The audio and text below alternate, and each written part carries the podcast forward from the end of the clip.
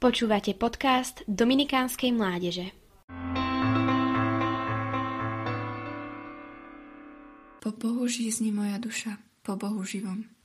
Žalm 42 je vyjadrením duše človeka po naplnení samotným Bohom.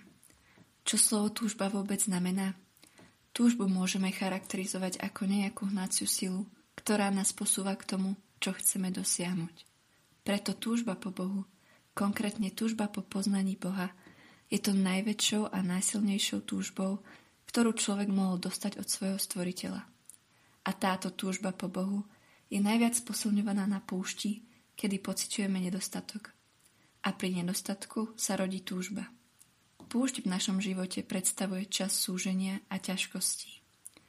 Boh nás povoláva do tohto času, aby sme sa nebáli a obnovili si opäť túžbu k Bohu a boli naplnení prameňom života, ktorý predstavuje samotného Boha. Aj Samaritánke pri studni, ktoré Ježiš hovorí, daj sa mi napiť, bol tento prameň ponúknutý.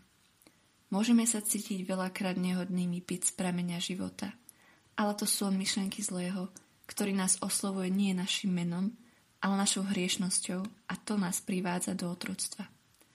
Boh vždy ponúka tento prameň ako oslobodenie z pút. V našich životoch sa objavujú rôzne túžby, no musíme hľadiť na dôsledky činov, ku ktorým nás naše túžby vedú. Pozrime sa na túžbu Dávida po Betsabe, žene, ktorú videl, ako sa kúpe na záhrade.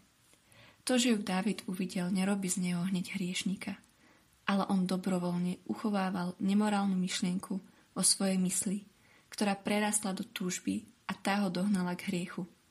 Boh dal Dávidovi slobodu rozhodnúť sa a on sa rozhodol pre hriech. Spolu s rozhodnutiami prichádza zodpovednosť za dôsledky našich činov. Preto sa snažme túžiť po čistote mysle, srdca aj skutkov. Na druhej strane túžba Ježiša po Bohu Otcovi a túžba splniť Jeho vôľu ho viedla na kríž. Aj nás bude túžba po Bohu sprevádzať častokrát na Kalváriu. Avšak bez kríža náš život nikdy nebude naplnený. A ovocím tejto túžby je spása. Boh vložil do nás túžbu po ňom a naše srdce je nespokojné, kým nespočinie v Tebe, Bože. Nechajme sa naplniť láskou, pretože to je presne to, po čom Boh túži. Aby sme boli naplnení Kristovou láskou.